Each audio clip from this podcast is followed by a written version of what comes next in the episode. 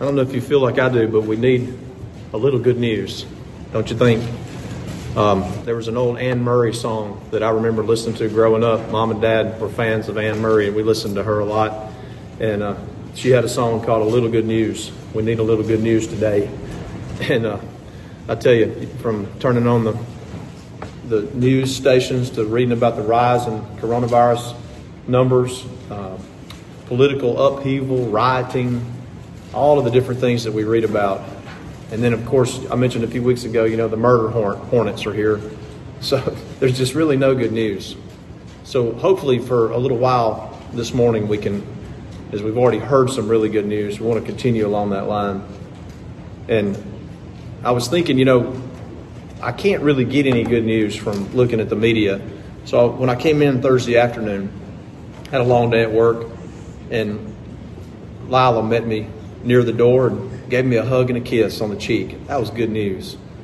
Then a little later, uh, Sister Tracy had supper ready, and we all sat down around the table and began to visit and talk and laugh. I thought, this is good news. Uh, and, and the point of that is this I think we're living in a time where we're just going to have to make our good news. Y'all understand that? You're not going to get any good news from the media. And so, as we think about how can we live and make good news? I think it's very timely that we speak of Enoch this morning in Hebrews 11 and 5. It says, By faith, Enoch was translated that he should not see death and was not found because God had translated him. And here we go. For before his translation, he had his testimony that he pleased God. But without faith, it is impossible to please him. For he that cometh to God must believe that he is, God is, and that God, he is a rewarder of them that diligently seek him. You remember when we started out in the foyer of faith, we need to make it clear in, from Hebrews 10 that when we go into the great hall of faith, we're talking about the object of our faith, which is Jesus Christ. We're not just building up these people that we read about. We're reading about what the object of their faith was, the object of why they were the characters that they were, and they had the character that they had. We read how you are the first one to be seen in the in the great hall of faith in that mirror if you believe and comprehend that the world was formed by the word of God that God created the heavens and the earth. You are in that hall of faith. Because the opposite of that, of course, is evolution. It says we just came from nothing. Then we read about Abel a couple weeks ago.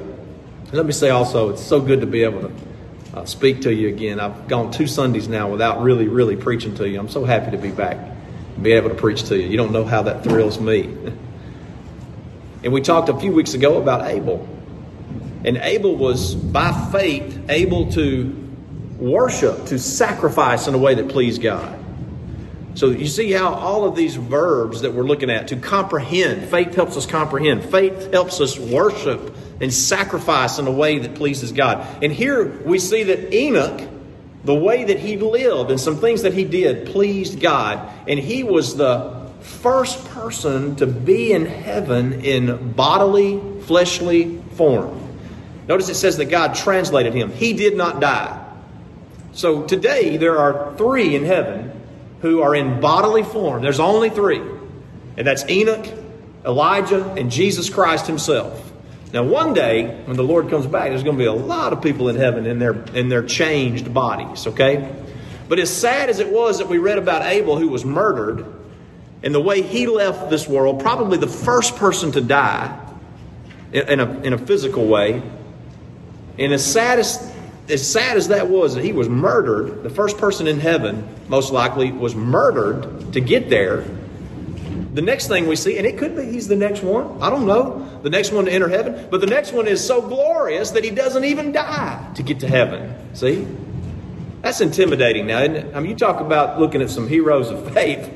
Well, there's one right there. We all would say, Boy, I just don't see how that ever happened. Well, we're going to talk about how it happened. Here is the deal this morning. By faith, we can please God. As amazing as that sounds, Enoch pleased God versus displeasing God. So it says that Enoch walked with God. that he pleased God. You can, if you want to read about Enoch, it'll take you about five minutes. Every place that Enoch occurs in the Scripture, from Genesis five to Hebrews eleven to the book of Jude, you can read about Enoch just like that, and it's amazing what is given there.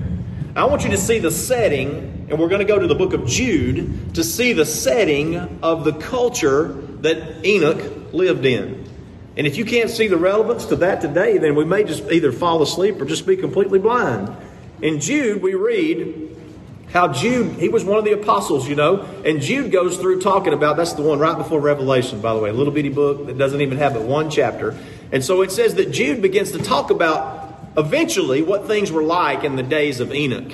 And I think everything that he lays out here applies to very similar to the way that it was in the days of Enoch. We know specifically some things do, but I want you to think about how it applies to us today. And Jude begins to take us on a journey through history, verse 5, and he says, I will therefore put you in remembrance, though you once knew this, how that the Lord, having saved the people out of the land of Egypt, afterward destroyed them that believed not. So Jude goes through the next several verses leading up to verse 14, where he mentions Enoch. And he begins to put a setting before us of, of things that are bad. the first one that he mentions is not Egypt now. It's not Egypt that he's targeting there. It's the unbelieving Jews. It was the unbelieving Israelites that the Lord allowed to be destroyed and die in the wilderness during those 40 years because they didn't believe. What's our subject? Our subject is faith believing in God. He says, For it is impossible to please God without having faith and believing in Him. See? So the unbelieving Israelites are the ones that are first mentioned. He goes on next in verse 6 and he mentions the angels which kept not their first estate. I would, you say, well, how does that apply to us? I would say that it would be um, comparable to how great foundations fall. Think about that. Remember the Twin Towers whenever those terrorists wickedly murdered the folks there and they flew into the tower? It was just stunning. If you were alive then, and maybe you've seen it on some video, if you haven't, I encourage you to look at it it was just stunning to see those massive towers fall. How could those things ever fall? And so, how could an angel that was created by God, how could the devil uh, fall from that estate that God kept him in? You see, that was a tremendous, unsettling fall. Great foundations fall. That's the kind of picture that Jude is painting for us, leading up to talking about Enoch. Notice the next one in verse 7 Sodom and Gomorrah. If you want to know what the problem with Sodom and Gomorrah was, we've spoken of it many times, but here in Jude, he says it again. The cities, in like manner, giving themselves over to fornication. They were obsessed with sexual activity. You hear me? Obsessed with pornography. They were obsessed even with going after strange flesh, which is a reference to homosexuality. And they are set forth as an example, suffering the vengeance of eternal fire. You see, that was God took a little bit of the lake of fire and dumped that on Sodom and Gomorrah whenever he destroyed that, those cities. He goes on in verse 8, he says, Likewise, these filthy dreamers. Let me just make a little side note here. I don't think any time in my life have I ever heard more about people having dreams in the last uh, month or two. I've seen it on the internet. You know, this somebody will come on and say, "I had this dream, and I just got to share it." And I think it has to do with what the future is. Uh, I was at the wedding of Brother Austin and Sister Julia last week, last Friday, and got struck up a good conversation with the cameraman that was filming the wedding. And lo and behold, we were talking about spiritual things. It was going great. And then he said, "I just got to tell you this dream I had." And he went on to tell me this bizarre dream that was just really hokey. It was just strange. You say, well, you know, does anybody having a dream that's going to be beneficial? The answer is no. no. Uh, Jude says these filthy dreamers. See, a dream, you know what a dream is? It's something that manifests itself in your mind at night. And I've had the craziest dreams. If y'all, if I told y'all my dreams, you'd think this man's lost his mind. And I would never seek to impose that dream and say, well, this is what we need to do because I had this dream. You don't need a dream when you've got the Word of God. Forever settle that in your mind. You don't need a dream if you've got the Word of God. He says there, these folks were dreaming and they were def- others were defiling the flesh. That's a reference again to being obsessed with sex. That's what that means, to defile the flesh. Like the Roman society in the days that it fell was obsessed with that activity. It says they also despised dominion. That means nobody can tell me what to do. That's the attitude. Nobody's going to tell me what to do. And they speak evil of dignities, no respect even for those that are in authority. How much, how little respect is out there today, especially in the political arena? They're so disrespectful to, to one another, right? He goes on and he says, in the same way that Michael the archangel contended with the devil and disputed about the body of Moses, which don't ask me what that means, I have no idea. I'm just reading what the Word of God says. But even Michael the archangel didn't bring a railing accusation against the devil when this dispute took place. He said, The Lord rebuked thee. That ought to be our response instead of being disrespectful. Just the Lord's going to take care of that. The Lord rebuke you. Let the Lord work on your heart. I guarantee the Lord is a much better convictor of the heart than you or me could possibly be. He goes on and he says that these days were like the days of, of Cain, verse 11. Woe unto them, they've gone the way of Cain. Remember, we just studied Cain. He had a lot of malice in him, and he murdered someone. He says they ran greedily after the error of Balaam. Balaam was only interested in money, the love of money. You know, money is not the root of all evil, but the love of money is the root of all evil. And they perished in the gainsaying of Korah. Those are the guys that tried to overthrow Moses whenever he was out. They said, You don't really know what you're doing, Moses. We don't think that God's really called you to do this, and you need help. And God sucked those folks down into an earthquake. he says, There's spots in your feasts of charity. Y'all know, understand what that means? Mom makes some of the best roast. Y'all had mom's roast, right? Some of you have. I forget all of you amen whenever I said that. amen. Mom's roast is fantastic. What about our cream potatoes? Amen. That's great stuff. But what if you looked into cream potatoes and there was a roach in the cream potatoes? You going to take a bite of it? That's what Jude says it's like. You know, something so good. It's something so fine. And then there's a roach in it. I remember in high school, they were raising money for the football team. I was in seventh grade, eighth grade maybe, and they had this huge vat, this pot, this cauldron of Brunswick stew. It was man, and you just walk by, it smelled so good. Was out there stirring it with a paddle, you know. And this person who didn't have any sense whatsoever, that I will not state his name because some of you might live next door to him, who knows. But he comes by and he spits in the Brunswick stew. By the way, he got expelled from school for doing that. But you know, I, I thought, you know, and if we were starving, we could probably still eat it because it's cooking it. It would have cooked it out. But nobody touched that soup. And some of you mamas just went, no, we wouldn't have. You're right, you're right. They poured it out, didn't eat it. But it, it just spoiled everything, you see? You know, like a roach in the cream potatoes or the roast or, or somebody spitting in the soup. That's, that's, the way it, that's the way it is that Jude describes. He says they are clouds without water carried about with winds. When I was growing up, and we would be praying for rain out on the farm. It'd be so dry, you put your foot down in the in the field where the grass is, and dust would come up. We'd be praying for rain, Dad would look across over there. He said, "Boys, there, you know, looks like a cloud over there." And we go, "Yeah, yeah." He said, "Don't don't get excited." He said, "Don't get excited." I don't know how he knew it. He should have been a weatherman. he said, that, "That cloud, it looks dark, but it ain't got any rain in it." And sure enough, that cloud will blow over, cover the sun up, no rain. That's disappointing, isn't it? That's what he's describing right here. Disappointment.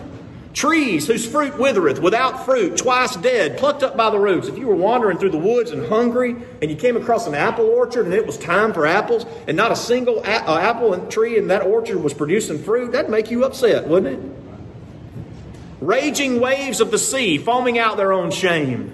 These are people who are foaming out their, their depravity like a wave that just keeps rolling and rolling and rolling and rolling and rolling. It's got an undertow also, it'll pull you out and suck you out with it. Wandering stars, to whom is reserved the blackness of darkness forever. Everybody's afraid a comet or an asteroid is going to hit the earth, right? Now, you'll see that on the good news from time to time. This, this particular comet or asteroid may come within, you know, 10 million miles of the earth, and then they're going to say at some point, well, this one's going to come and hit the earth. That's not good news, is it? None of this is good news. Enoch also, the seventh from Adam, prophesied of these, saying, do you hear that? Enoch prophesied of the way it would be in the days of Sodom and Gomorrah, the way it would be in the days of um, when the angels lost their first estate, the foundations were shaken, the days whenever the people of Israel were unbelieving. You see, and also in the days of when Enoch was alive. See, Enoch prophesied of these things. And notice what Enoch said, and this is part of how Enoch pleased God. Enoch prophesied and said, Behold, the Lord cometh.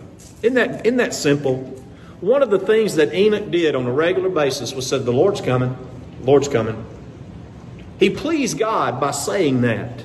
And I want you to know that the time that he lived in was horrible. It was awful. If you'll do the genealogy checks on seeing the number of children that descended from, uh, from Cain and also the ones that descended from Adam, you'll see that Enoch was alive most likely in the same time frame of when Lamech was alive, who was a descendant of, of Cain, who was a, the first mass murderer, when violence began to be on the rise.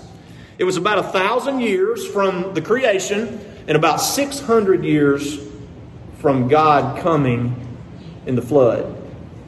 Enoch prophesied God's coming, judgment's coming. Enoch marveled at the Lord. Do you marvel at the Lord? It says in back in our text there in Hebrews, it says that for he that cometh to God must believe that he is you see, believing that God is, believing that He is alive, that He is on the throne, that He is the Creator. You see, that is an ongoing, regular interaction. My, my wife is alive. Praise God. And she is right now. You know, she's not God. I'm not saying that. But she is alive and she is here now. And I acknowledge that and I rejoice in that. You know, in a, in a greater way than that, God is alive and He's here. He's working in our lives, as Brother Luke has already said. And He uh, definitely is concerned about us. And Enoch acknowledged that. Enoch was just walking around day to day. He's alive. He's with us. I believe in Him. And I'm going to trust in Him in some very bad times. Enoch marveled. He believed that God is. Not that he was and not that he will be, but that he is. That means that covers all of it. He's from the past, the present, and the future. And Enoch also mourned. If you notice in the book of Jude, the things that he said as he prophesied, he said, Behold, the Lord cometh with ten thousands of his saints. And he says, uh, to execute judgment upon all and to convince all that are ungodly. Notice how many ungodlies among them of all their ungodly deeds which they have ungodly committed, and their hard speeches which ungodly sinners have spoken against him. You see, Enoch mourned over the condition of the world, the condition of God's people, even. Not only did he marvel at God, but he mourned. Do you mourn over what you see, over the condition of the churches? I tell you one thing that I, when it comes to our churches, and I, I travel different places, just like over at Gum Log a couple weeks ago, which had such a wonderful time. There were 10 of their folks there that day. We took 11. And we had an incredible meeting. It was awesome. But I mourn. I mourn for them. I hope they have a future there. I pray some young man would feel burdened to go and shepherd them one day. It was all kinds of good things around them, houses and uh, and near near Meridian. You know, there's a lot of possibilities there if God blesses. I mourn over that. I mourn over the condition of some of the churches. I mourn over the condition of our country. I mourn over the condition of God's people. Do you mourn? Enoch did. And not only did he mourn and marvel, but he also messaged. I'm using that word specifically because we do a lot of messaging today, don't we? we do a lot of mess- text messages, Twitter messages, Instagram messages, message, message, message everywhere. Let me tell you, Enoch messaged. He spoke the words of God in a kind and loving way. He spoke of God. He messaged things about God. And he was also very, very motivated in serving God. One of the reasons we know this is because you know what he named his son? it's 600 years before the flood. Actually, it was 969 years before the flood when his son was born, when Enoch's son was born. And his name is Methuselah. You know what Methuselah means? In one form or another, Methuselah means when he dies, the flood comes. How about that? That's faith right there, isn't it? When he dies, Methuselah, who lived 969 years, when Methuselah dies, the flood comes. And you know what happened? In the year that Methuselah died, the flood came. and Enoch had been preaching it all those years. Behold, he cometh. He's coming. You see, Enoch was a bright light in a very dark time. While, as I've told you before, the descendants of Cain and their Silicon Valley innovativeness and their creativity, and they were revolutionizing the world, as all of that was blinding the eyes and the minds of God's people in those days, here was a beautiful testimony as Enoch just walked with God.